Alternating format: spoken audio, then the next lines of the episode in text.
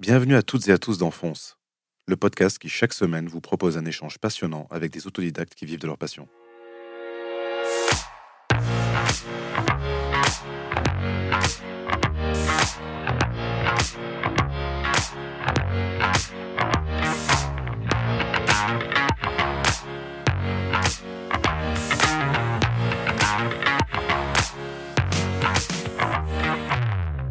Pour ce douzième épisode, j'ai l'honneur de recevoir Emmanuel Fernandez. Emmanuel est une légende des arts martiaux en France. C'est il y a plus de 25 ans qu'il a connu les prémices du jiu-jitsu brésilien et du MMA, avant d'en devenir un des acteurs principaux en hexagone. C'est avec générosité que ce combattant au grand cœur revient sur son parcours, celui de son académie et de son palmarès qui n'a d'égal que son humilité.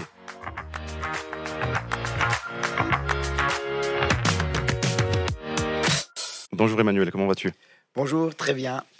Alors, tu es une légende vivante des arts martiaux en France. Tu es pratiquant de judo, de jiu-jitsu traditionnel, de Nihon Kempo. Tu fais partie des pionniers du jiu-jitsu brésilien et de luta livre.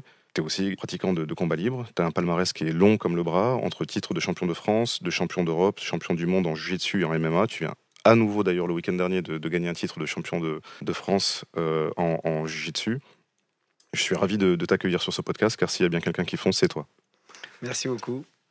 Avant de, de parler de tes académies et de, de ta dernière médaille, justement, euh, parlons de, de toi et de ton parcours. Alors, c'est bientôt ton anniversaire, puisque tu es né le, le 12 juillet 1972 à, à Angoulême. Tu as grandi euh, à Cognac, euh, en Charente. Comment était ton enfance? Est-ce que tu étais dans un environnement sportif dès tout petit? Euh, sportif, ben, mon père est déjà professeur de PS. Ouais. Donc euh, oui, j'étais dans un environnement sportif. Euh, moi, j'ai eu une enfance bah, super heureuse, quoi, impeccable. Ouais. C'était ouais. Bon, euh, de, bah, de fait d'avoir un père sportif, on était tout le temps en plein air, dans les bois, courir. euh, m'a toujours fait faire du sport. Bon voilà, hein, pas forcément du sport en club, Ouais. mais euh, comme il est, lui, il connaissait bien ce domaine-là. Il m'a développé mon agilité en me faisant grimper aux arbres. Voilà, il me faisait faire de la gymnastique à la maison. Enfin voilà. Il passait sa vie avec moi en fait. Et tu as tout de suite été attiré par euh, les arts martiaux ou tu as, essayé d'autres sports avant? Non, j'ai fait d'autres sports. J'ai fait, euh, j'ai fait du football, je Ouais. crois, comme, comme beaucoup de garçons. Euh, Qu'est-ce que j'ai fait d'autre? J'ai fait, j'ai fait de la gymnastique. Et puis après, ouais, en club, j'ai pas fait beaucoup d'autres sports. hein. Football, gymnastique. Et après, à l'âge de 13 ans, c'est directement jiu-jitsu. Qu'est-ce qui t'a amené vers le jujitsu plutôt que vers le judo? Parce que c'est peut-être ce qui était le plus populaire en France à, à cette époque-là. Oui, mais j'étais attiré, attiré par les sports de, où il y avait un peu des coups de pied, coups de poing et ça. Et à Cognac, euh, il y avait un club de karaté, je crois. Mais je voulais faire aussi, euh, comme mon père est judoka, D'accord. et noire de judo. Je voulais aussi mélanger. Et on m'a dit, euh, bah non, bah, il y a du jiu-jitsu à Cognac. J'ai dit, bah c'est quoi? Bah voilà, bah, tu as un kimono, tu peux projeter, porter des coups, faire de la salle défense. Ah mais bon, je veux faire ça. Et à l'âge de 13 ans, j'ai commencé par le jiu-jitsu avec euh, Patrick Pouzet, qui est mon tout premier professeur, qui est toujours vivant. Il a 80 et quelques années et qui est septième dan. Euh, tu, as pratiqué donc pendant quelques années en tant que- qu'enfant. Euh, très vite, tu es passé au judo. Qu'est-ce que tu as été chercher dans le judo? Euh, en fait, mon passage le judo, c'est que quand j'ai commencé jiu-jitsu, la passion est arrivée tout de suite. Donc j'ai demandé à mon professeur, Patrick, euh, comment on fait pour être professeur? Il m'a dit, il faut passer un brevet d'État et pour ça, il faut faire du judo. Donc j'ai dit, bah, je vais faire du judo en même temps, en parallèle du jiu-jitsu. Donc voilà, j'ai été au club, euh, comme le judo club de Cognac, il y avait une section jiu-jitsu, une section judo, il y avait tout, donc j'avais pas besoin de changer de club. Donc j'ai fait du judo et comme j'étais quelqu'un quand même de combatif et qui j'étais une éponge. En fait, euh, je vois un mouvement, je peux le reproduire. Et donc ça a été très très vite. J'ai commencé à gagner des compétitions en ceinture de couleur. Après, bah, c'est passé ma ceinture noire, et ça. Et puis après, je suis rentré en sport-études. Et puis de fil en aiguille jusqu'au brevet d'État. Et après, j'ai continué le judo. J'étais au niveau national en judo. Voilà. Ok, donc, donc à la base, c'était vraiment pour pouvoir enseigner, mais tu as été rattrapé par euh, bah, la compétition. Euh, tu, tu crois que c'est né comment, cet, cet attrait pour la compétition, pour la, la- la combativité? Alors, je me considère pas comme un compétiteur. Ok. J'aime la compétition, mais en fait, c'était c'est combattre qui me plaît. Ouais. Mais je suis pas un compétiteur. J'aime pas me passer, par exemple, de deux, euh, deux mois à faire, à faire un régime ou à queuter. C'était pareil pour plus tard en MMA. Je, je cherche, je suis pas un chercheur de médailles. Ouais. Ce que je veux, c'est combattre et me prouver, me prouver certaines choses. euh, voilà. Après, plus tard, c'était pour porter les couleurs de mon équipe. euh, voilà. C'était combattre. Ok. C'est pas forcément être compétiteur. Pour moi, un compétiteur, il trace un plan de carrière et tout. Moi, je n'avais pas plan de carrière. Moi, je faisais une compétition, fallait que je la gagne, je combattais. euh, voilà. Ok. C'est- amusant parce que bon, tu as un palmarès qui est, comme je disais, euh, incroyable en France et même au monde. Euh, mais ça s'est fait euh, presque naturellement en fait, c'est ça, tu as, Ouais. passé les étapes les unes après les autres. Euh, tu, me disais que tu tu t'es dirigé vers le sport-études. Qu'est-ce qui a fait que tu es parti vers, vers, vers le sport-études C'est l'amour du sport? Ouais, bah en fait, le sport-études, c'était en, en parallèle avec le brevet d'État. Ouais. Je passais mon brevet d'État et en même temps, j'allais sur le, sur le pôle France de Poitiers, qui était dirigé par un ancien du club de Cognac, Jean-Pierre de Coster. Euh, voilà, donc euh, du coup, ça, tout se faisait ensemble. Je, passais, je finissais mon diplôme brevet d'État et en même temps, j'étais sur la section sport-études, euh, sur le, le groupe, le pôle France judo de Poitiers. Ok, là, là tu avais quel âge? Je devais avoir 18, 19 ans, quelque chose comme ça. J'ai passé mon brevet d'État en 94. Je sais même plus quel âge j'avais. C'était en 94 en tout cas. Ok. Donc, quelques années plus tard, ça, je fais un, un petit saut dans le temps. euh, tu, bon, là, tu faisais donc toujours du judo et du jiu-jitsu euh, traditionnel. Quelques années plus tard, tu découvres le, le jiu-jitsu brésilien, qui est un petit peu différent. Euh, Est-ce que c'est comme beaucoup de- d'entre nous, en tout cas beaucoup de Français, même beaucoup de personnes au monde, tu l'as découvert en regardant les, les premiers UFC Exactement. Ok. Ouais. C'est en, bah, en voyant ouais, le premier UFC avec Royce Gracie. On voit un gars en kimono avec mon frère. On dit, mais il fait la même chose que nous. Et euh, on s'est dit, bah, en fait, on fait la même chose, quoi. Les clés de bras, l'étranglement. on voit, ouais. Donc on s'est dit, bah, vas-y, on va essayer de, de trouver comment faire. Mais à cette époque-là, il n'y avait pas Internet comme maintenant. Ouais. Euh, C'était des cassettes VHS. Et pour les trouver, il bah, fallait les commander, euh, je sais pas où déjà. On commandait au, au Brésil. ou Je sais, pas comment on faisait pour les commander. Et puis en 99, ça a été le premier départ au Brésil. Ok. Voilà, et on a commencé, ouais, jiu-jitsu brésilien, 4 fin 95, 96, ouais, dans ces eaux-là. Et avant ça, tu avais déjà entendu parler du, du MMA Ben non, que par les UFC. Ok. Donc tu, dé- tu découvres le, MMA à travers l'UFC. Alors pour, les- non-initiés, l'UFC c'est euh, l'Ultimate Fighting Championship qui a, commencé dans les années 90. À l'époque, l'idée c'était vraiment d'opposer les styles euh, d'arts martiaux pour savoir un peu quel était le meilleur style. Euh, et, donc Royce Gracie, qui est représentant de la famille Gracie, euh, qui ont développé le, jiu-jitsu brésilien, presque inventé même euh, ce- cette spécificité du jiu-jitsu euh, au Brésil, euh, a gagné à plusieurs reprises d'ailleurs le- le- l'UFC, alors que c'était une personne qui avait quand même un petit gabarit et qui a gagné beaucoup sans porter de, réellement de coups, par des, des étranglements, par des soumissions.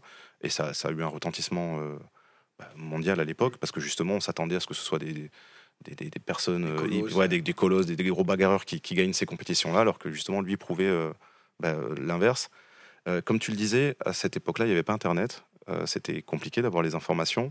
Euh, et j'avais vu dans une, dans, dans une interview que tu parlais justement de, d'entraînement que tu as euh, pu suivre bah, en te débrouillant notamment à Montluçon. Il y a eu une, apparemment une, une période où tu t'entraînais de façon bah, pas, pas secrète, mais en tout cas un peu confidentielle. Est-ce que tu peux me parler un peu de cette époque, de comment bah, justement tu es parti chercher l'information et comment tu as, pu développer ton style alors que l'information était quand même assez difficile à trouver? Donc, euh, ouais, même avant mon luçon, mon. Donc, le créateur du judo club de Cognac, qui s'appelle Alcide Gibaud, il Mhm. s'appelait Alcide Gibaud parce qu'il est décédé. Et c'était comme un grand-père pour moi. Et lui, il avait appris le, le judo euh, japonais, Mhm. mais avec euh, maître Sato et maître Abe Ishiro. Et c'était un judo, euh, pas où on se mettait à quatre pattes comme le judo compétition. Mhm. C'est la position quatre pattes en turtle pour défendre le sol. C'est le judo compétition parce qu'on laisse moins de temps au sol pour évoluer, mater, on repart debout. Mais le judo, euh, on va dire traditionnel, hein, le judo en lui-même, il y a la partie debout, la partie sol, tachiwaza, newaza, qui est la partie sol, et on travaillait sur le dos. Et lui, c'est japonais, lui a appris un travail sur le dos.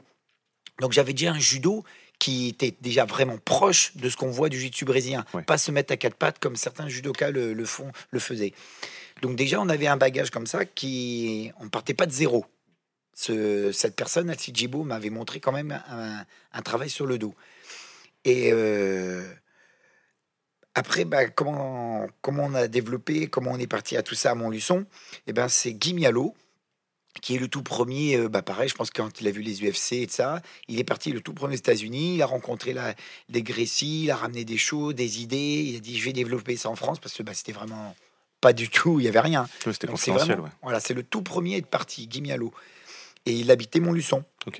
Donc il avait un club de sport, lui, il est issu de la boxe américaine. Il a un club avec euh, tatami, euh, une petite salle de réception. Ouais, très bien. Puis il, il laissait sa salle ouverte le week-end. Et il avait ouvert la salle à tous les gens qui le souhaitaient de France venir et d'échanger. Donc on dormait sur les tatamis à l'ancienne, c'était génial.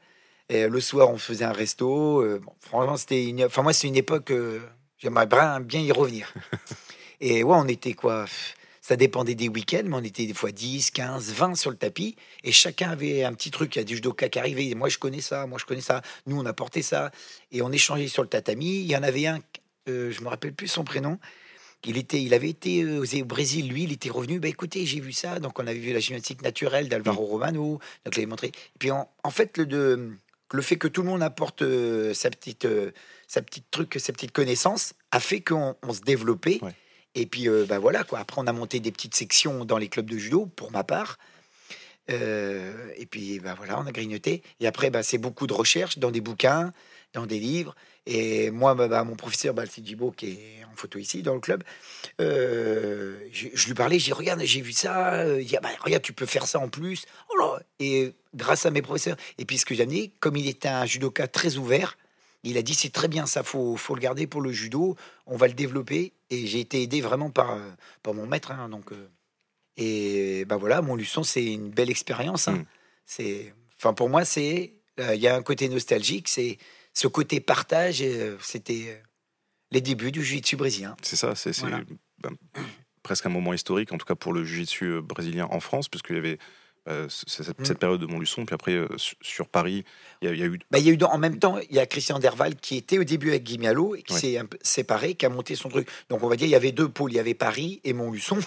Et ça fait bien quand on parle de Montluçon, Ouais, moi, ouais. je sais paumer. hein. Mais, mais franchement, c'était ouais, il y avait, c'était bien.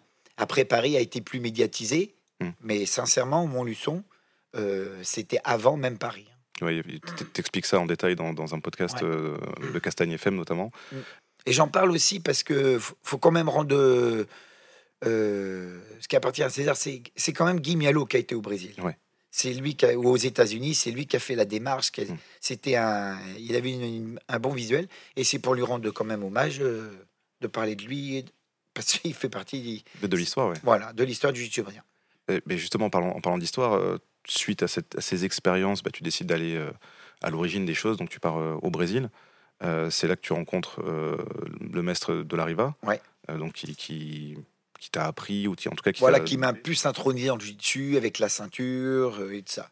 Que- comment ça s'est, enfin, comment on décide dans les années, parce que c'est quoi, en 99, 99, ouais. d'aller au Brésil euh, à une époque où il n'y avait pas Internet, où il y avait pas, où c'était un peu la, enfin, je pense que c'était l'aventure non d'y aller. Euh, c'était un peu l'aventure quand même, ouais.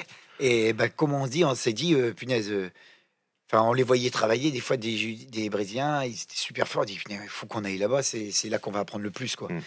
Donc avec deux copains, Stéphane Confornic et Jean Bourdin, euh, on se prend nos billets, puis ben, on part au Brésil, on avait loué un appart, euh, puis voilà, on est parti, euh, on est parti au Brésil. On, nous, on connaissait la famille Grécy, donc on s'est dit, on va aller à Grécy Au- à- Vous les connaissiez de nom. de nom, de Ouais, nom, oui, oui. ça, donc- non, oui, pas, comme pas ça. personnellement. Quand, quand je parlais d'aventure, c'est ça, c'est qu'en fait vous décidez d'y aller, mais vraiment l'aventure dans le sens où tu prends ton, ton billet d'avion, tu prends ton hôtel, et puis là-bas tu, enfin, tu, tu Surtout qu'on vois savait pas si on allait être accueilli. Ouais.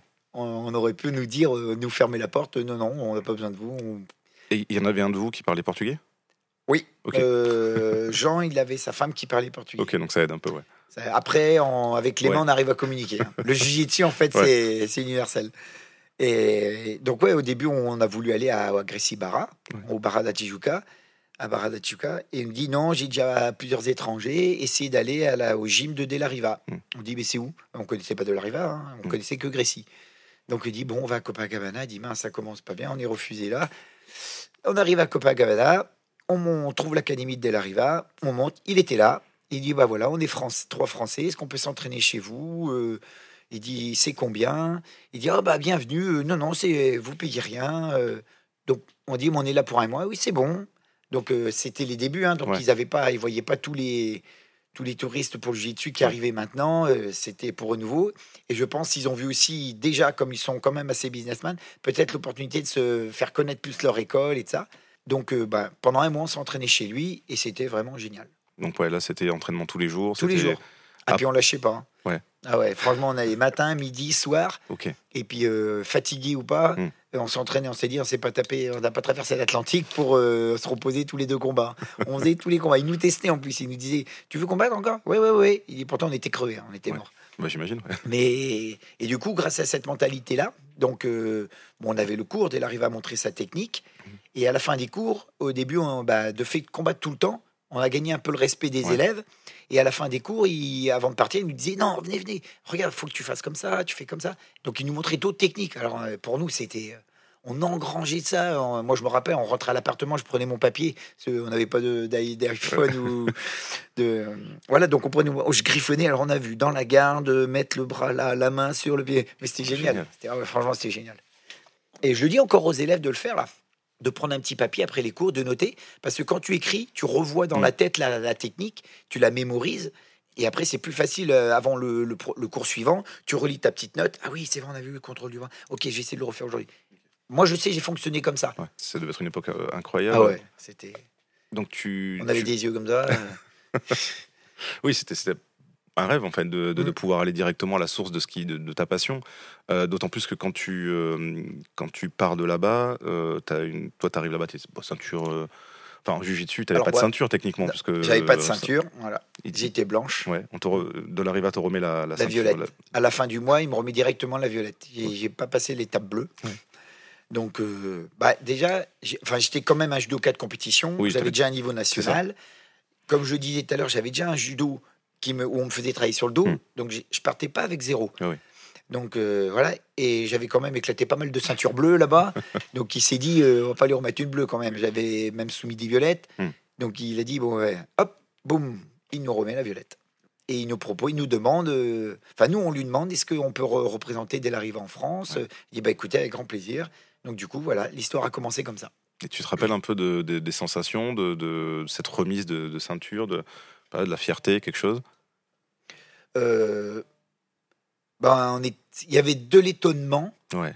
Euh, Enfin, on s'attendait, enfin moi, on s'attendait pas à recevoir une ceinture violette. Ouais. Franchement, euh, on pensait nous étape. Déjà nous pour une bleue, quand on voyait un, br- un brésilien ceinture bleue, on dit putain mais techniquement ils sont forts. hein. Ouais. Et ben, on pensait pas. euh, Il y avait de l'étonnement, de la fierté. euh, voilà, c'était ouais, étonnement, fierté, euh, content, heureux.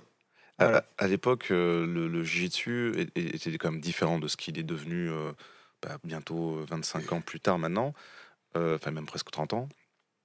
Il y avait beaucoup de, de- de self-défense, en tout cas les origines de- du, du jiu-jitsu étaient brésiliens euh, étaient, et même du jiu-jitsu traditionnel étaient liés à la self-défense. Mm. À l'époque, tu- le, le style de la riva, c'était quoi sa spécificité? Euh, c'était déjà compétition. Ouais. Ouais. Il y avait un travail compétition. euh, tous les déjà sa salle est toute petite, était toute petite à l'époque.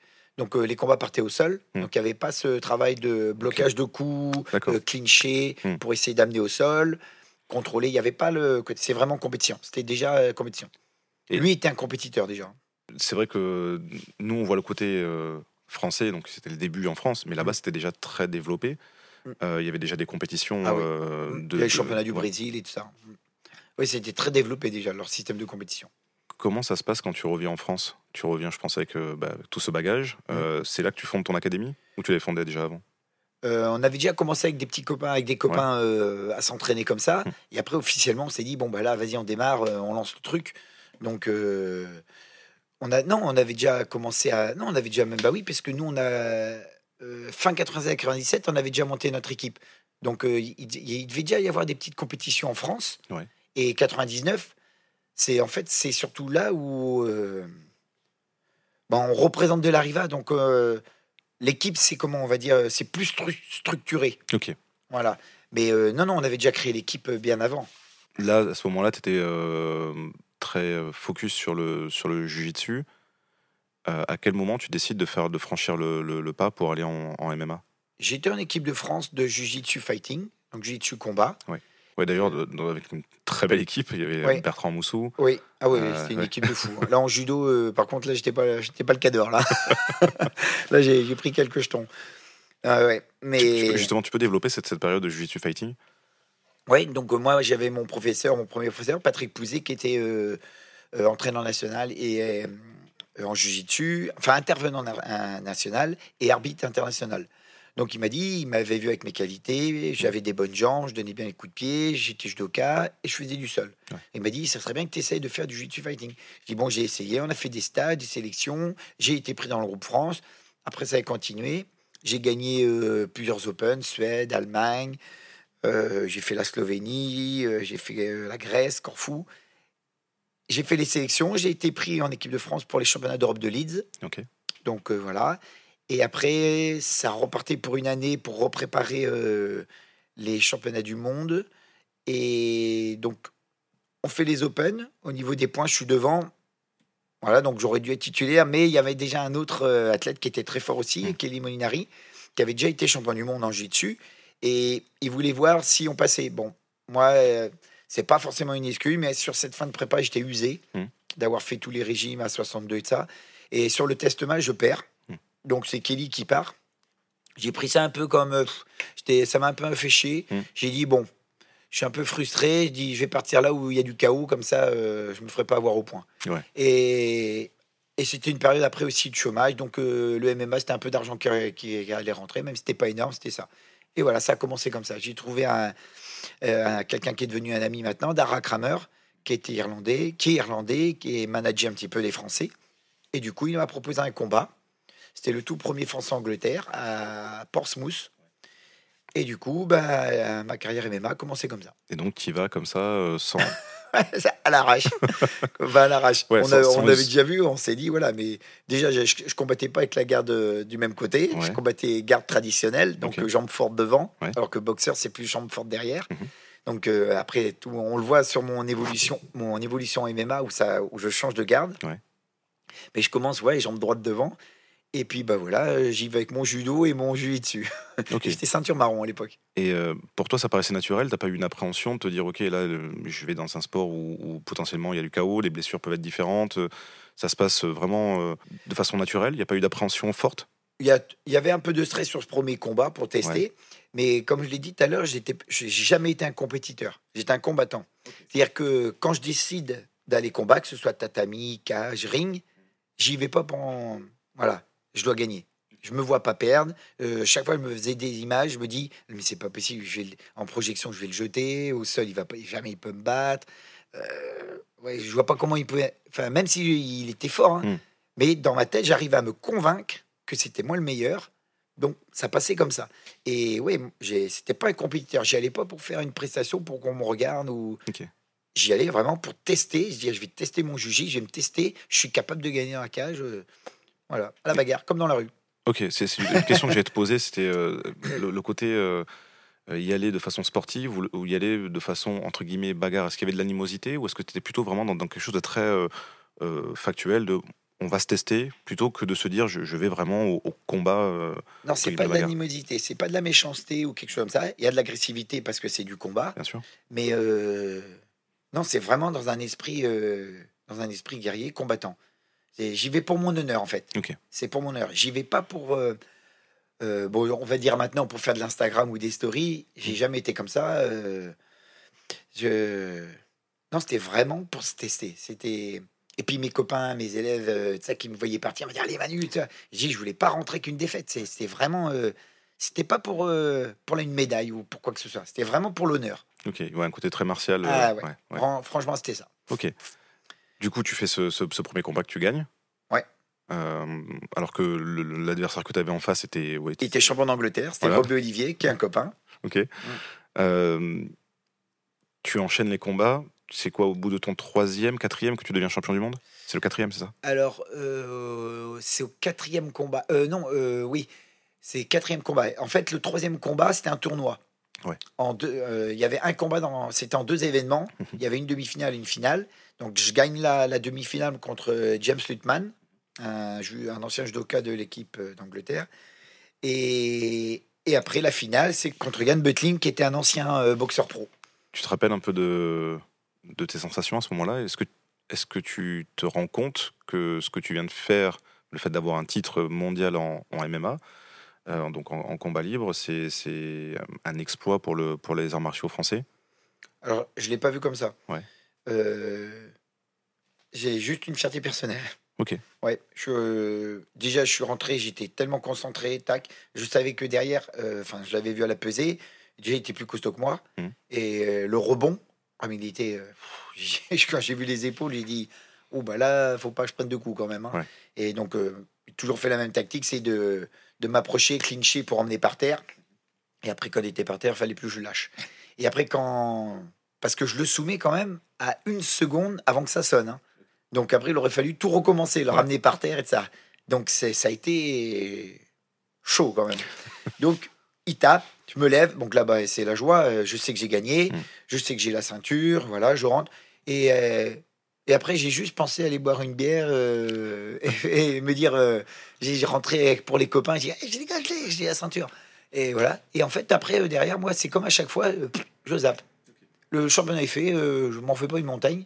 Enfin, j'ai toujours été comme ça. Je zappe et puis je dis bon, on verra, on va voir ce qui va se passer après. Mais t'a- t'avais des retours un peu du, du, du MMA ou des arts martiaux français par rapport à ça? Oui, ouais, bah déjà, euh, avant, ça a été les Anglais Ouais. qui m'ont ils m'ont vraiment aimé après. C'est, j'ai, un- euh, j'ai- j'avais des fans anglais. Et, euh, et après, en France, ouais, il y avait, euh, à l'époque, c'était un site qui avait été créé par Johan, Johan Boger, ça, on l'appelait Bobos. Et il avait un site Ikusa.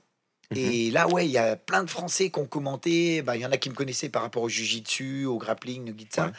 Et euh, ah ouais, il y a que des bons commentaires. Ah bravo Manu, c'est génial, t'es le, fr- le français et tout. Ah, on m'appelait le Grécy français. Enfin voilà, des trucs comme ça. Donc ouais, il y a eu- moi j'ai eu des bons retours euh, des, des Français et de ça. Ouais. Ok. Tu, tu gardes quel euh, souvenir de, de cette époque de hum, combat? Bah, c'était bien parce que de- euh, maintenant c'est très carrière, très Mm. carrière. Bon, c'est normal, hein, ça devient pro, c'est le sport qui évolue. hein. Mais euh, c'est comme pour le jiu-jitsu dans les débuts. hein. J'aimais toute cette proximité un petit peu. On combattait, puis derrière les organisateurs avaient toujours préparé une petite soirée. Ouais. Donc on pouvait aller boire un coup avec notre adversaire, avec les autres. Ça permettait de discuter, puis de se voir autrement que dans la cage. Mm. Donc c'est moi c'est comme ça que j'ai sympathisé, euh, voilà, avec plein d'anglais. J'en ai plein, dans, plein de potes anglais qui combattaient dans les mêmes armes que moi, qui ont été à l'UFC. C'est toujours des copains, on s'écrit toujours. Euh, voilà, je pense euh, bah, à Michael Bisping, euh, Brad Pickett, euh, Robbie Olivier, Dan Hardy, euh, l'arbitre euh, Marc Godard. Voilà, tout Ouais. ça, c'est des copains. Euh, bah, voilà, c'est. Il y avait plus de proximité, je trouve. Alors que maintenant, bon, c'est très pro. Et c'est bien. Faut, c'est l'évolution du sport. Voilà. Mais bon, on va dire, on va dire comme les anciens, on veut tout, on trouve toujours mieux avant. Donc euh, voilà, je vais pas dire que je suis vieux, mais c'était mieux avant, je vais dire. Mais par contre, pour la qualité du sport, c'est mieux maintenant. Ouais. Il n'y a pas photo. hein. C'est un beau spectacle. C'est Ouais, ça c'est vraiment beaucoup professionnalisé. ah ouais, ouais, ouais. ouais. puis le, le niveau, il est monté. euh, Ouais, ça, ça, c'est quelque chose qui m'intéresse toujours, c'est de justement de se replonger dans le niveau de l'époque, parce que euh, vous déjà à l'époque vous étiez euh, bah, ébahi par des, euh, bah, comme tu le dis, des ceintures bleues quand tu arrives au Brésil. Euh, bah, J'imagine que les ceintures bleues brésiliennes actuelles ont un niveau qui, qui est peut-être même équivalent à des ceintures no- Oui, noires oui. de l'époque. Enfin, quelque Exactement. chose, ouais. C'est exactement ça. Euh, justement, comment tu vois l'évolution toi de, du, du jiu-jitsu euh, à travers euh, le temps, le niveau ou, et même la pratique? Euh, Euh, Jiu-jitsu brésilien, je précise. Ouais. Déjà, le jiu-jitsu brésilien, pour moi, c'est un sport qui ça, ça, ça s'arrête pas. Ça, c'est toujours en mouvement. Ouais. Il y a toujours quelque chose qui se développe. Euh, peut y avoir une technique, une petite mode. Mm. Hop, ça cette mode et ils vont développer des choses sur cette mode. Ça va revenir sur une ancienne mode, Mm. mais ça va redévelopper quelque chose. En fait, c'est tout le temps en mouvement le jiu-jitsu. Je- un professeur qui en jiu-jitsu brésilien, hein, je pense, euh, c'est même pas, je pense, j'en suis sûr. Si s'il se tient pas un peu à la page de ce qui se passe dans le monde Ouais. en jiu-jitsu, il prend trop, il prend du retard. Et pour revenir, ça va être très dur parce que ça bouge tellement vite que, en fait, faut toujours être dedans. Bon, moi je sais, je passe euh, pour préparer mes cours, continuer mon enseignement, mon évolution. Je suis sur des, des vidéos maintenant. Bon, Ouais. il y a avec euh, Internet, on peut facilement. Mais je suis tout le temps à la recherche de qu'est-ce qui est, qu'est-ce qui se fait. Je regarde les combats. Tiens, mais lui il fait ça. Ah, mais lui il fait encore lui aussi. Ah, c'est à la mode ça. Ouais, c'est comme ça que tu te formes. Ben voilà, Ouais. comme euh, je peux pas partir euh, tout le temps à l'étranger non Mm. plus, je peux pas faire non plus venir tout le temps des champions et de ça. Donc, je m'informe comme ça. Il y avait, euh, on l'a pas précisé, euh, c'est toujours difficile d'expliquer à quelqu'un qui connaît pas ou qui a jamais vu de jiu-jitsu brésilien ce que c'est exactement. Euh, et j'avais lu quelque part sur internet une, une définition que j'aimais bien euh, de, du jiu-jitsu brésilien, c'était que c'est l'art de gagner un combat sans porter de coup. Ben oui, c'est un petit peu ça. Si on regarde les premiers UFC, Mm. Euh, Royce Gracie, c'est pas le gros puncher, euh, c'est pas du Tyson. D'accord? Déjà debout, il boxait pas, il faisait juste euh, un coup de pied qu'on appelle pisao. D'accord? C'est un coup de pied d'arrêt au niveau du, du genou, juste pour trouver sa distance pour pouvoir rentrer au clinch. Donc c'était ça son coup de pied. Voilà, c'était on peut dire un- une sorte de maigiri, Mhm, ouais. voilà en karaté. Euh, et une fois qu'il clinchait, voilà, le but c'était de raccourcir la distance pour pas prendre de coups. Ouais, le clinch, pour, les personnes qui ne sont pas familières avec ça, le clinch, c'est le le corps à corps. le corps à corps.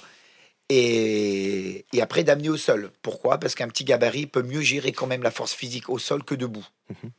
Voilà. Et ensuite, les frappes qu'on le voyait faire, c'était pas des frappes pour mettre KO. Bon, Ouais. ça, ça, ça fait mal quand même, mais c'était pour ouvrir une porte, pour aller chercher soit une clé, soit un étranglement. Mhm. Voilà, c'était juste pour faire réagir euh, l'adversaire qui lui permettait d'abréger le combat par la soumission ou la clé de bras.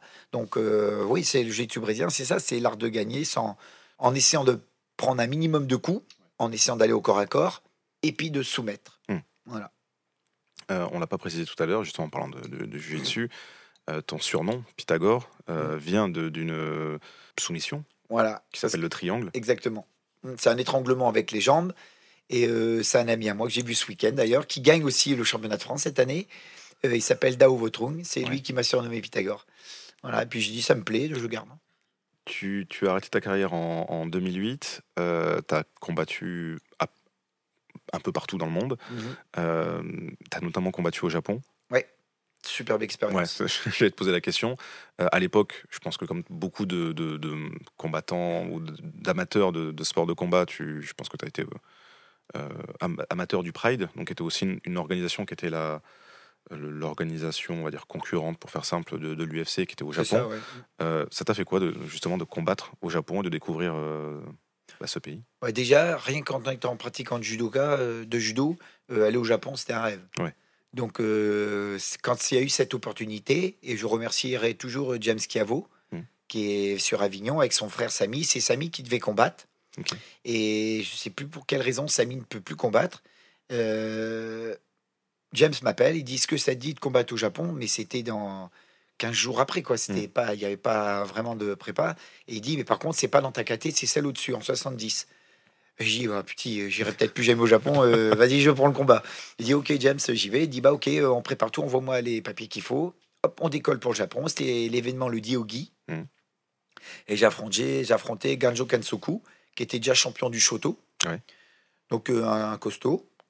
Et puis, ben voilà, c'était. Bon, déjà, euh, j'y suis allé. euh, je vais pas dire en, pas en touriste, hein, mais avec des yeux comme ça, parce que le Japon, je voulais tout voir. C'était, j'avais des yeux partout.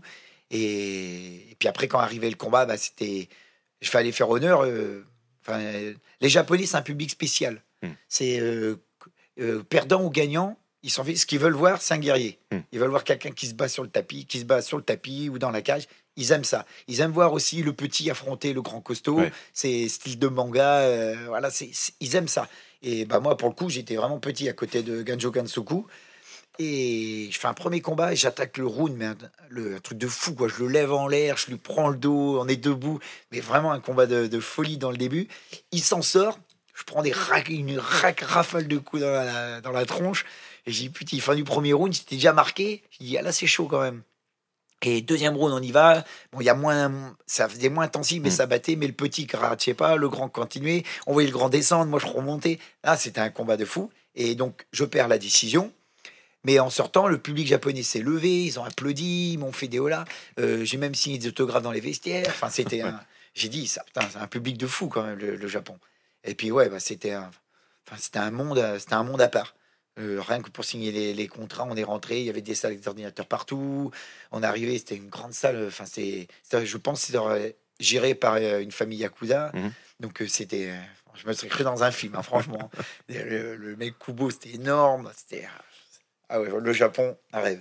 C'est vrai que c'est un, un peuple qui, qui bah, forcément qui est De Et guerrier. de guerriers amateurs de, d'arts martiaux. Euh, c'est ce qui d'ailleurs c'est ce qui pla- plaisait dans, dans cette organisation, dans le Pride, c'est que bah, effectivement, comme tu le disais, c'était de voir des combats des- avec des combattants différents, Mm. très différents de par, de par leur taille, de par leur style, euh, et euh, cette euh, volonté de justement voir euh, des, des- des guerriers, ce qui contraste avec bah, l'image de- des arts martiaux en France. Mm. Tu vois où je veux en venir. Euh, comment tu vis le fait que, enfin, officiellement, le, le MMA soit légal euh, en France? Comment tu le vis, toi, ça? Bah, maintenant que c'est légalisé, on est bien heureux. Ouais. Et c'est normal Mm. Parce que faut arrêter de, de faire les sourds d'oreilles, de pas comprendre que ça a évolué et que c'est c'est suivi. Il y, a un, il y a un suivi médical, il y a des vrais arbitres, il y a, voilà, il y a, les athlètes sont préparés, euh, les coachs sont compétents. Donc voilà, il est normal là qu'il fallait les gens qui bloquaient. Mm. C'est vraiment, ils savaient très bien que tout avait évolué, que tout était en règle, mais c'est il dit on veut pas de ça parce que peut-être ça va ça va attirer du monde, ça va faire vider certaines fédérations ou quitter certains sports. Ça faisait peur certaines personnes. Mm. Et ça, on peut pas me dire le contraire, j'en suis quasiment sûr. Donc euh, là, on a tout fait, tous les gens qui ont œuvré pour le MMA en France, que ce soit les premiers coachs, les premiers combattants et tout ça. Donc euh, il était tout à fait normal que ce soit un sport légalisé en France. Ouais. Voilà. Et après, je peux comprendre aussi que les premiers qui ont vu les premiers UFC, où là c'était euh, bon, euh, là c'était spécial, pas de gants, tout est autorisé, enfin il n'y avait pas de catégorie de poids. c'est- Bon là, je peux comprendre que dire ça, il y a peut-être un danger, mais il a fallu pas qu'il y ait ça pour faire euh, lancer la, le- la poudre dans le monde pour, Pouf, oh, vous avez vu ça. Et bien sûr après ça s'est structuré Hmm. et voilà. Donc voilà, maintenant c'est un sport structuré, c'est normal que ce soit légalisé. Et tous les Français sont bien contents parce que l'UFC arrive au mois de septembre en France. Euh, Toi, d'ailleurs, euh, avec ton frère, vous avez créé une, une- Un événement, le Un- KOC. un événement. Vous êtes quoi, la dixième, Au plus. plus, euh, dixième année? oh, plus que ça. Euh, plus que 10 ans, oui. Je- je- franchement, je ne pourrais pas dire exactitude, je sais même pas. Mais il y a eu il y a au moins deux ans où on n'a pas fait, je crois. Mhm. Mais sinon, oui, il y a, il y a plus que 10 ans, ça c'est sûr. Comment tu vis le, le- le fait justement d'être passé un peu de l'autre côté, le- du côté organi- organisateur? Euh, Qu'est-ce que ça t'a apporté dans, ton, dans ta vision du, du- de la pratique ou la vision de, de- de ce monde-là? Euh, c'est plus dur d'organiser que de combattre. hein. Ouais. c'est très compliqué d'organiser. Il y a beaucoup de choses à penser. C'est faut souvent courir après les gens, penser à envoyer vos papiers, envoyer vos documents médicaux. Est-ce que vous avez fait ça? J'ai besoin d'une photo. Est-ce que vous avez votre musique d'entrée? Est-ce que vous pouvez l'envoyer? On attend 15 jours, on approche 15 jours qui passent, on approche de la date. Et j'ai toujours pas ta musique. C'est c'est Ouais. usant. Pensez à tout, surtout qu'on essaie de faire des choses bien. Mm. Enfin, là, c'est surtout mon frère en fait qui Ouais. organise maintenant. C'est lui qui, qui gère tout. Et je le vois, hein, il met un an pour préparer le KOC. Mm. Parce que bah, on n'est pas des professionnels de l'organisation. Euh, il a son métier, j'ai mon job aussi. Voilà, il fait, il fait ça en plus parce qu'on est des passionnés et qu'on a envie d'offrir bah, à la ville de Cognac un bel événement. Mm. On a créé cet événement, on le, on le pérennise parce que, bah voilà, pour nous, que faire un truc comme ça pop, et l'arrêter, c'est ça, ça- c'est pas nous. Ouais. Donc on essaie de le pérenniser, d'améliorer à chaque fois et de faire un événement où on y retrouve. euh, c'est du MMA, mais il y a, il y a un petit côté particulier avec le, le KOC. On, on peut peut-être dire, certains peuvent dire, ça fait peut-être moins pro que certains gros événements, mais c'est pro quand même, c'est vraiment bien organisé. Mais il y a ce côté un peu convivial, amitié, Ouais. ou même peut-être familial dans le public, qu'on retrouve euh, au KOC. Et c'est pas moi qui le dis, hein, c'est vraiment les gens qui sont venus combattre au KOC et les autres équipes françaises, même les autres grosses équipes. françaises. Le KOC, il y a une atmosphère spéciale. Ouais. C'est, on a créé quelque chose euh, à l'image de Pythagore. hein. Euh, voilà, nous, on a trois devises amitié, convivialité, sérieux. Mhm. Voilà, je pense que tout, tout ce qu'on fait avec mon frère, ça, quand même, on y retrouve ces trois valeurs. Justement, je voulais euh, parler un peu de, de ton frère parce que c'est vrai que souvent, c'est- de toi qu'on parle, mais euh, vous avez commencé les, les arts martiaux à, à peu près en même temps. Vous avez combien de, de différence d'âge? On a trois ans et demi. Et donc, vous, avez toujours été euh, ensemble. Il, est- il a été combattant aussi. Oui, il a Euh, même combattu pour une ceinture mondiale Ouais. en MMA. Euh, comment vous vous répartissez les rôles maintenant euh, au sein de, de Pythagore ou même dans votre relation aux arts martiaux? Donc euh, bah là, il, a, il revient de plus en plus sur Cognac, donc euh, il s'occupe bien de la section MMA sur, euh, sur Cognac. Ouais. Donc ça se développe bien. Là, cette année, justement, il y a eu énormément de licenciés qui sont venus. Donc ça se développe, il relance bien euh, ce- cette partie-là sur Cognac, plus le KOC. Euh, comme de par son métier, il bougeait beaucoup en France, ça Ouais. lui permettait de rencontrer pas mal de gens. Et bah, du coup, bah, tiens, bah, tu es tout seul, bah, rejoins Pythagore. euh, voilà, et puis comme c'est quelqu'un des- qui est hyper avenant, Donc, euh, toujours avec bonne humeur, toujours souriant, toujours euh, à faire des blagues, à rigoler. C'est pas le dernier pour faire la fête. Donc, forcément, eh ben, ça crée cette ambiance que ben, tout le monde aime mon frère. hein, Voilà, c'est. Et puis, ben, il a prouvé sur le tapis qu'il était. hein, C'était un gros guerrier, plus- beaucoup plus gros puncher que moi. Ouais. Il a fait des KO euh, vraiment forts. Et il a affronté des adversaires très durs. Mm. Et toujours guerrier, euh, voilà. Mais oui, euh, il est moins Médiatisé, ouais. moins médiatisé et puis il aime moins parler. Il est moins à l'aise devant un micro ou devant euh, voilà. Il, il commence à évoluer de ça. Mais en, en fait, on est pareil de ce côté-là. Et puis surtout, c'est que même si on l'entend moins, euh, on est tout le temps en train de s'appeler. Ouais. Donc euh, oui, tu penses à ça. Oui, ça on fait comme ça. Oui, on fait comme ça. Voilà, c'est vraiment travail à deux. Il n'y a pas photo. C'est et c'est lui qui manage tous les combattants Pythagore en MMA. C'est lui qui trouve les combats. Bon, il a le KOC, il gère Cognac au niveau du MMA. Et puis, euh, comme je dis tout à l'heure, à force de déplacer, il a ouvert plusieurs académies qui sont maintenant. C'est lui qui les a rencontrés, mais c'est devenu mes amis. Donc euh, voilà, c'est c'est vraiment un travail à deux. hein. C'est voilà. Mais il devrait plus se médiatiser. Parce que tout seul, je peux rien faire sans mon frère, en fait. C'est beau. Euh, effectivement, on parlait de- de- des académies. Euh, vous avez commencé avec celle de Cognac. Ouais. Euh, puis après, il y a eu Angoulême. euh, Puis ça. euh, ça s'est étendu Mm. avec vos académies. Donc maintenant, le, bah là, tu m'accueilles au sein de- du headquarter donc à, à Bordeaux.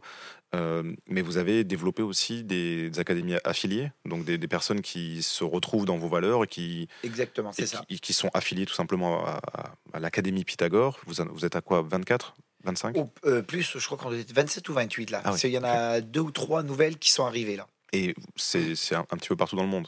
Qu'il y en a. Alors, pas dans le monde, c'est beaucoup en France. Et on a euh, Martinique et, euh, Réunion. et Réunion. Ouais.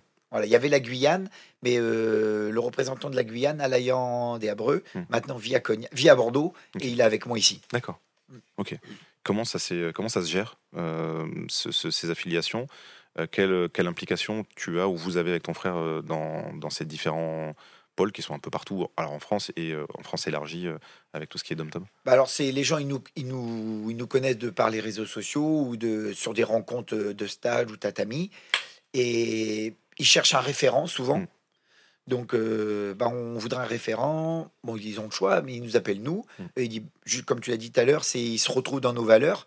Peut-être ce côté euh, bah, amitié, convivialité, euh, sérieux sur le tatami. La polyvalence aussi, parce que je suis comme un professeur qui peut enseigner autant la self, le jiu-jitsu compétition, le MMA, le nogi ou l'auta livré. Hmm. Ouais, on est, on est, euh, moi, pour ma part, je suis un enseignant un peu polyvalent Ouais. et j'ai fait des résultats partout. Hmm. Donc, déjà, ça joue pour, ça peut jouer. Et ouais, ils nous appellent. Voilà, est-ce qu'on pourrait euh, rejoindre Pythagore? Je dis, ben, ça serait bien qu'on se rencontre, que, que qu'on voit euh, si le courant passe bien et de ça. Même si on, s'ils me connaissent, ça, moi je veux bien les voir, rencontrer, rouler avec eux. Après, il y a un petit contrat, ils remplissent le contrat avec un code d'honneur. Voilà, et après, une fois que c'est validé, ils ont une petite franchise à régler, organiser un stage à l'année, qui viennent aussi au headquarter. Et puis, ben voilà, ça se fait comme ça. Dans, dans ton académie, avec le temps, tu as vu passer euh, beaucoup de champions. Qu'est-ce qui fait euh, un, un bon combattant selon toi? Il y a plein de choses qui peuvent rentrer en compte. Il y a beaucoup de choses. euh, ça peut être un- quelqu'un qui a déjà des, des prédispositions à ça. Mm. Il est doué. Peut-être il n'est pas forcément technique où il commence, mais je vois tout de suite qu'il a un esprit combatif. Mm. C'est une éponge. Il écoute, je montre, il essaie de reproduire. Euh, il est pris dans il- il affronte quelqu'un qui est plus fort que lui, mais il lâche rien. Mm. Il- même s'il est- il va passer six minutes à souffrir, il va batailler, il lâchera rien, il va s'en sortir. Je dis bon lui, déjà il a, le il a le, il a la combativité en lui. Ouais. Et ça c'est pour moi c'est le plus dur à trouver. Aller chercher la combativité alors que il est dans la difficulté, il lâche rien, il remonte. Quand quelqu'un a ça, après c'est juste de l'entraînement et de la répétition, voilà. Euh, quelqu'un qui est à l'écoute, euh, pas quelqu'un qui va en faire que ça. Euh, qu'il arrive ou quelqu'un qui est doué qui arrive avec du bagage mais il, il reste sur son, vé- son, son bagage Ouais. j'essaie de lui apporter ou de lui changer un petit peu parce que ben, c'est ma vision qui est comme ça et il me dit non mais moi je fais comme ça ouais mais tu vois de ce que Mm. je connais je pense que ton style il, risque de pêcher à un moment donné Ouais. donc je voudrais te guider sur autre chose ça. voilà ben on- et puis voilà c'est et puis pour moi un champion quelqu'un aussi qui, qui est- reste humble Ouais. pas forcément qui va trop parler mais qui va s'entraîner Mm. Voilà, ça déjà, ça fait toute la photo. Euh, J'ai un nouveau ici qui arrive au club, il s'appelle euh, Nourri. Chaque fin d'entraînement, les autres, bon, on peut aller à la douche, on discute, ou même moi, je bois ma bière. Et lui, il est au sac en train de faire des séries de bam, bam, bam, bam, bam, bam. On sent déjà que lui, il a une vision. Il Ouais. dit, je, je veux réussir. Ok. Je veux réussir, je me donne tous les moyens pour réussir. Je vais aller là. Donc euh, voilà, c'est il y a plein de choses pour être champion. Mais je pense que c'est ça, la, la combativité, l'envie d'apprendre. Hmm. Et pas, pas trop parler. Je m'entraîne, je m'entraîne et là. Et quand je vois ça, dis, lui, il y a quelque chose à faire, c'est sûr. Alors, il y a, effectivement, il y a tout l'aspect euh, compétition qui est, qui est hyper important, Mm. mais il n'y a pas que ça. Il y a aussi beaucoup de, de personnes qui viennent pour, pour apprendre et pour. euh, euh, pour euh, C'est la majorité. Ouais, pour se développer dans, dans, Mm. dans le, dans le jiu-jitsu. Quelle importance tu, tu accordes à justement à la transmission dans ce, dans ce sport? La transmission, c'est ma passion. Ouais. Plus que la compétition même. Euh, transmettre, partager ce que moi j'ai, ce que mes professeurs m'ont transmis. Euh, j'ai ce que j'ai grâce à eux. Donc s'ils n'avaient pas eu cette transmission-là, euh, Manuel Fernandez, euh, pff, voilà. Donc, de par respect de mes professeurs qui m'ont transmis ça, je dois prolonger ça. Et moi, j'adore enseigner, voir un- enseigner une technique, partager, voir que l'élève reproduit derrière et que ça passe. Voilà. L'enseignement, pour moi, c'est c'est la base. Voilà. C'est pour pérenniser justement tout, tout ça, évoluer. ça. Donc, euh, ouais, enseigner, pour moi, c'est ma, c'est ma passion. C'est mon métier. hein. Ouais. Déjà, à l'âge de 13 ans, quand j'ai commencé, j'étais pas champion. Ouais. Mais j'ai déjà demandé à mon professeur comment on fait pour être professeur. Donc, je pense que j'avais déjà cette vocation de, de vouloir enseigner. Voilà. Et, et actuellement, comment tu fais pour, euh, même si tu as un petit peu répondu, euh, pour nourrir cette passion? Qu'est-ce qui, à ton avis, fait que la passion, après euh, 35 ans de pratique, Mm. Tu as l'air d'être toujours autant euh, bah, passionné, autant. euh, ça a l'air toujours aussi vivant en toi, le, le- les arts martiaux? Ben, bah parce que bah, c'est une passion. Je peux pas lâcher. En fait, j'apprends toujours. Ouais. C'est. euh, j'ai. Alors, je vais. C'est pas, c'est pas de la chance, hein, c'est parce que moi, j'ai jamais pris le boulard ou j'aimerais la grosse tête. Les titres, je les ai, je sais très bien, j'ai fait ma ceinture, mais je m'en fais pas une montagne. Je suis content, Mm. je suis fier d'avoir fait ce que j'ai fait. Euh, je suis content quand on me félicite et de ça, mais c'est, enfin, c'est pas ça qui me, qui nourrit euh, ma passion. Ma passion, c'est vraiment d'être au contact des élèves, voilà, d'accueillir des gens, de rigoler, de partager. Et ça, c'est depuis le début parce Mm. qu'avec mon frère, euh, nous, on a toujours été festifs avec les copains et tout, Ouais. faire des repas et, et on s'est dit avec le, on était sportif aussi. Il dit mais il dit il faut qu'on lie les deux. On va se servir du jiu-jitsu pour faire des Mm. bouffes avec les copains. Et c'est ça en fait qui, c'est ce côté amitié, échanger, rencontrer. Bon voilà, on se sert du jiu-jitsu pour être avec des potes.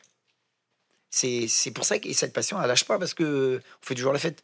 On boit toujours une bière, on échange, on rigole. Euh, bon là maintenant, je, je perds plus souvent, donc euh, avec les élèves, donc euh, sa chambre, Ouais. mais c'est une chambre euh, simple, c'est sain. Ouais, ouais. Donc ah ouais, bah vas-y, on refait. Et voilà, c'est j'aime bien ça. J'aime bien ce, ce- cet humour, ce cette cette bonne humeur. Mm. Voilà. Donc moi je peux pas arrêter ça parce que je suis tellement bien là-dedans que Puis, Voilà. comme tu le disais, le, le jiu-jitsu brésilien, c'est c'est un, un art martial qui évolue euh, tout le temps de par son côté sportif. J'avais entendu dans une interview dire que pour toi, le plus important, c'était euh, euh, d'apprendre les bases avant, avant toute chose, Ouais. ce qui paraît logique. Est-ce que c'est ça aussi qui fait que justement tu, tu- tu ne peux pas t'arrêter? Parce que, bah, si- comme tu le disais tout à l'heure, si tu t'arrêtes un an, six, six mois, un an, bah, forcément tu, tu prends du retard. ouais, tu prends beaucoup de retard. Quoi. Bah, toute façon, oui, les bases, euh, que ce soit pour tout dans la vie. hein. Mm. Si t'as pas de base, t'as pas de fondation, Mm. tout ça, ça tient pas. Donc, faut les bases. Un combat, il est fait de 90% de base. Mm.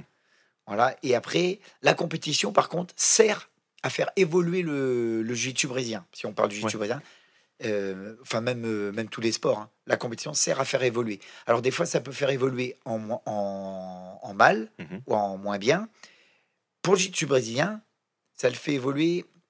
Alors il y a certaines techniques qui sont vraiment, on va dire, euh, pour la compétition, Ouais. pour le jiu-jitsu sportif, mais qui sont en mal pour le jiu-jitsu self-défense. Oui, Donc, que pour, pour juste euh, préciser pour les personnes qui ne voient pas trop la différence, c'est qu'effectivement, les bases du jiu-jitsu sont faites comme de self-défense Mm, mm. pour se défendre dans l'agression dans la rue, très clairement.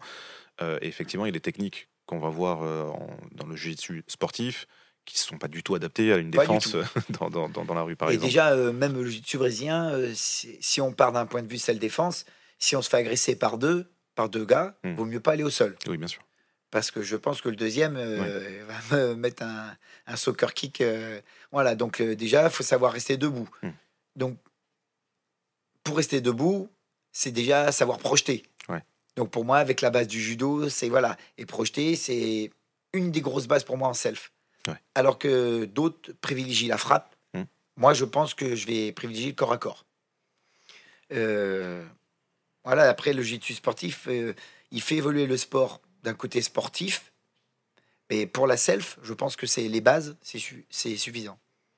Et est-ce que tu penses qu'il y a un- un- une grosse différence ou un gros apport euh, du jiu-jitsu brésilien type MMA par rapport au jiu-jitsu brésilien pur, euh, sportif Est-ce que tu te sers aussi de ça? Parce qu'on pourrait dire qu'il y a en gros trois jiu-jitsu brésiliens. Il y a le bah, l'académique, on va dire euh, self plutôt. Self, ouais. Tu as le sportif, sportif. et celui qui est maintenant Tourné quand vers même le très, MMA. très connu ouais, par rapport au MMA où il y a forcément la défense contre des frappes ou des choses Mhm. comme ça.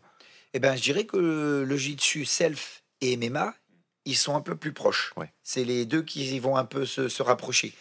Parce que le jiu-jitsu traditionnel, c'est savoir clincher, euh, enfin traditionnel, c'est la défense, savoir clincher, amener au sol, contrôler, avoir des positions fortes. Le MMA, qu'est-ce qu'on cherche euh, Alors, il y a la partie boxe maintenant, en plus, hein, il faut savoir boxer, mais si on part de- du côté préhension, euh, en Valetudo ou en MMA, on cherche à accrocher, prendre la position forte pour pouvoir frapper. Donc, euh, si on veut frapper, il faut avoir la position forte. Ça, c'est la base.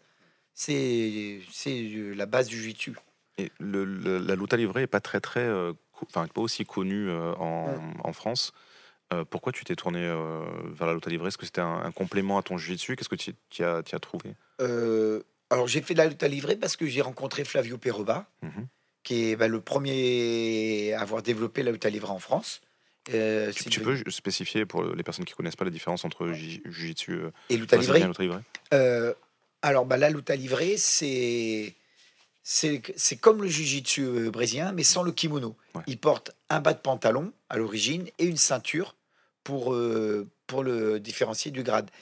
Et c'est plus les, on va dire, les, les, les plus pauvres Hmm. qui pratiquaient la lutte à livrer parce que ben, un kimono, ça coûtait cher au Brésil. Voilà, c'est la famille Grécy, c'est quand même une famille aisée. Ouais.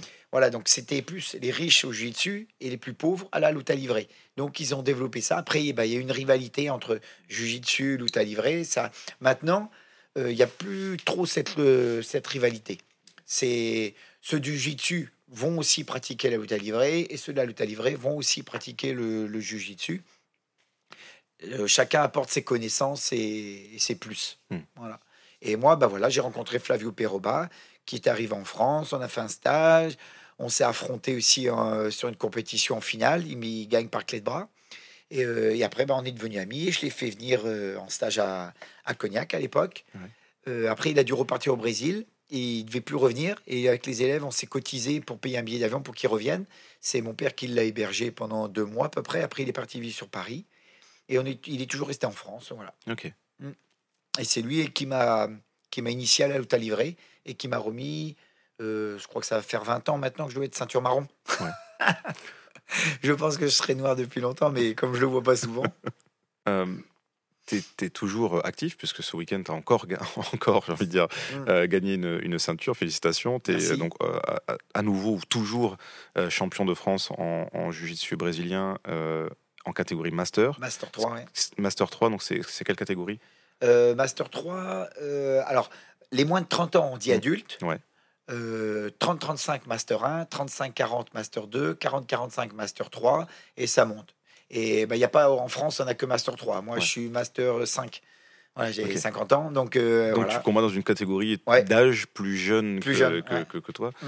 Mais Qu'est-ce qui explique cette, cette longévité euh, Je crois que c'est parce que les élèves s'inscrivent Ouais. et que j'ai pas envie d'aller boire une bière sans combattre. euh. Donc c'est pour dire j'ai combattu avec vous les gars, hein, donc euh, moi aussi je bois ma bière. C'est voilà, c'est ce côté convivial. C'est pour ça que l'enseignement ça me plaît et les élèves ils me, ils me poussent aussi parce qu'à l'entraînement euh, il dit allez on combat, on tourne. Bon je gagne, je perds, voilà. Mais ils, ils- ils me font garder à un certain niveau. Ouais. Donc du coup, et puis moi aussi, j'ai pas envie de les décevoir, donc j'essaie de me maintenir en forme, de m'entraîner Mhm. avec eux, même si je tourne plus aussi souvent qu'avant.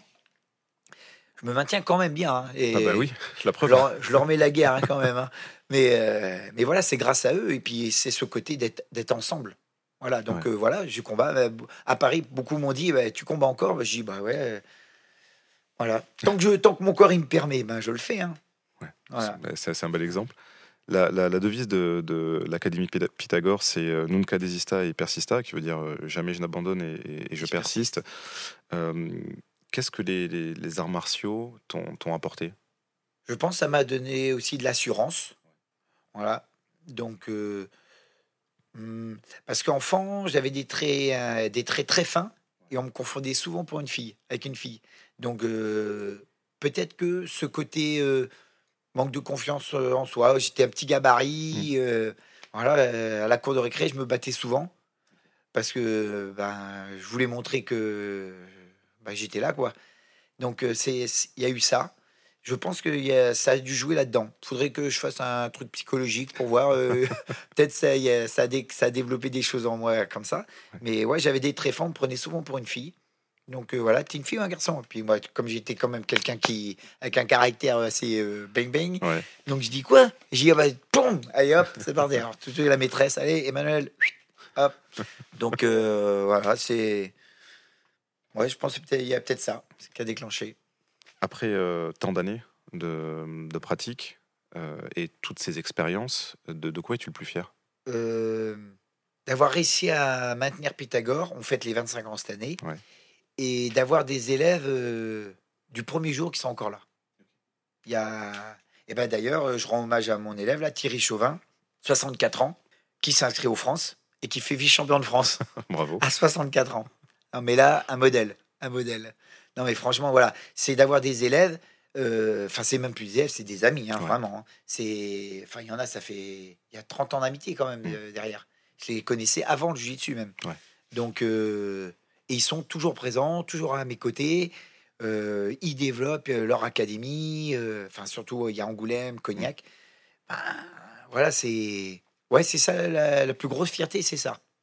C'est d'avoir gardé euh, tous ses copains et, et qui, au niveau de l'amitié, pas changé d'un iota. Hmm. C'est ça, c'est la plus grosse réussite. Et qu'on se voit toujours pour faire rire. Quand on se voit, eh ben, on se tape la bise, on s'entraîne, on boit un coup, on fait des repas. Euh, on va aux France, on était 60, on était presque 60 cette année. Ouais. Avec toutes les académies, c'était génial. On s'est tous retrouvés, on était dans les mêmes hôtels. Euh, sur les balcons, c'était que Pythagore. On avait tous les kimonos tendus pour. euh, C'était tout trempé de la compétition. Ouais, toutes ces petites photos, ces moments, puis ch- chacun commence euh, de voir aussi que c'est pas que moi je me mets un peu en retrait et voir que mes élèves se rencontrent et puis ça lie des amitiés entre eux alors qu'ils se connaissaient pas avant. Ils s'appellent, ils se retrouvent. Euh, Il y a un gars par exemple d'Angoulême qui s'en va à Agen, il va il va déconner avec ceux d'Agen, Agen va à Paris, tout ce mixte se fait que tout le monde euh, chez Pythagore se retrouve, se rencontre et c'est ça je pensais la la grosse réussite et c'est mon plus gros bonheur. Très grosse famille. Ah ouais, voilà, euh, ce côté familial. Ouais. Et les 25 ans qu'on fait cette année euh, au château de Briac, c'est une amie qui nous pète le château avec la piscine et tout. Sur un week-end, on fait un truc de fou, repas traiteur, euh, a un run moto, on dort tous en toile de tente dans le parc. euh, Voilà, c'est 25 ans de Pythagore et 25 ans d'amitié avec les copains. Pour finir, quel conseil tu donnerais à quelqu'un qui a du mal à se lancer justement dans sa passion, dans, dans le sport ou dans, dans un projet? Euh, bah déjà, savoir si vraiment, si par exemple il veut faire du jiu-jitsu, Mm. et ben qui trouve un club, qu'il n'hésite pas à faire plusieurs clubs Mm. pour voir eh ben, lequel va lui, lui convenir, le professeur qui lui convient, qui va lui convenir, si sa pédagogie lui convient, si le niveau est bien au club, Mm. s'il est bien accueilli. Voilà, c'est important. euh, si on rentre dans un club, euh, même s'il est très fort, mais les mecs ils ont tous des yeux de cerbère, euh, et, et- et tu montes sur le tapis et tu te fais démolir. Mais si tu te fais démolir en partant du cours, même un cours débutant, Mm. même un cours, euh, le premier cours d'essai, et tu t'apprends rien, tu repars sans rien, c'est pas bon. Mm. Il faut que la personne qui vient, il voit, ouf, je sens que là, ça va pas être facile. Mais derrière, tu es bien accueilli. As déjà, quand tu montes sur la pierre, ah, bonjour, comment t'appelles Euh, Déjà, rien, c'est savoir Mm. accueillir les gens. Ça fait partie des arts martiaux et c'est une politesse, c'est une forme de respect. Donc, euh, pas laisser le nouveau dans un coin tout seul. Euh, le mec, il est nouveau, forcément, quand tu arrives quelque part, si tu es un peu introverti, t'es bloqué. Non, ça, ça, on fait pas. Ici, à Pythagore, on accueille les gens, On leur demande, voilà, tiens, bah, mets-toi là. Tu sais pas faire ton ceinture, je vais t'apprendre. Les anciens apprennent. Mm. Voilà. Et il doit repartir du cours en ayant appris quelque chose. Il dit, bon, bah, c'est mon cours d'essai, j'ai bien aimé. Puis en plus, j'ai appris ça, c'est bien. S'il est venu qu'il s'est fait que casser la gueule, je vois pas, pas l'intérêt. euh, le but, c'est de partager et donner l'envie à la personne. Mm. Donc, euh, c'est ça, un club. Voilà, c'est pas. C'est moi, je me. Je, je suis content d'avoir des champions au club. Mm. C'est une bonne vitrine. Mais le plus important, c'est qu'il y ait des licenciés, que les gens prennent du plaisir. Ils Ouais. sortent du travail. Ils n'ont pas forcément envie d'être champions ou de se retrouver avec un œil au beurre noir Mm. ou, ou des doigts cassés, euh, voilà, ou un coup de blessé. Ils ont envie de la prendre du plaisir, transpirer, rigoler, apprendre. Voilà, c'est un sport. Voilà, de se maintenir en forme. Un club, c'est ça. Où est-ce qu'on peut te retrouver? Où est-ce qu'on peut s'inscrire, faire un cours d'essai? Eh ben, vous pouvez alors me retrouver moi, ce sera sur Bordeaux. Ouais. Sinon, vous pouvez rejoindre toutes les académies Pythagore que vous le souhaitez. Euh, bah sinon, le site sur Bordeaux, c'est pythagorebordeaux.com. Voilà, il y a tout le planning. euh, les gens sont bienvenus à la salle pour faire un cours d'essai. Ils seront bien accueillis. Merci beaucoup pour ce moment partagé. Merci à toi. Si ce moment partagé avec Emmanuel vous a plu, n'hésitez pas à commenter et à laisser 5 étoiles sur votre application de podcast favorite. Vous retrouverez tous les détails de cet épisode et bien plus encore sur le site fonce.fm et sur vos réseaux sociaux. À la semaine prochaine pour un nouvel entretien passionnant avec un autodidacte.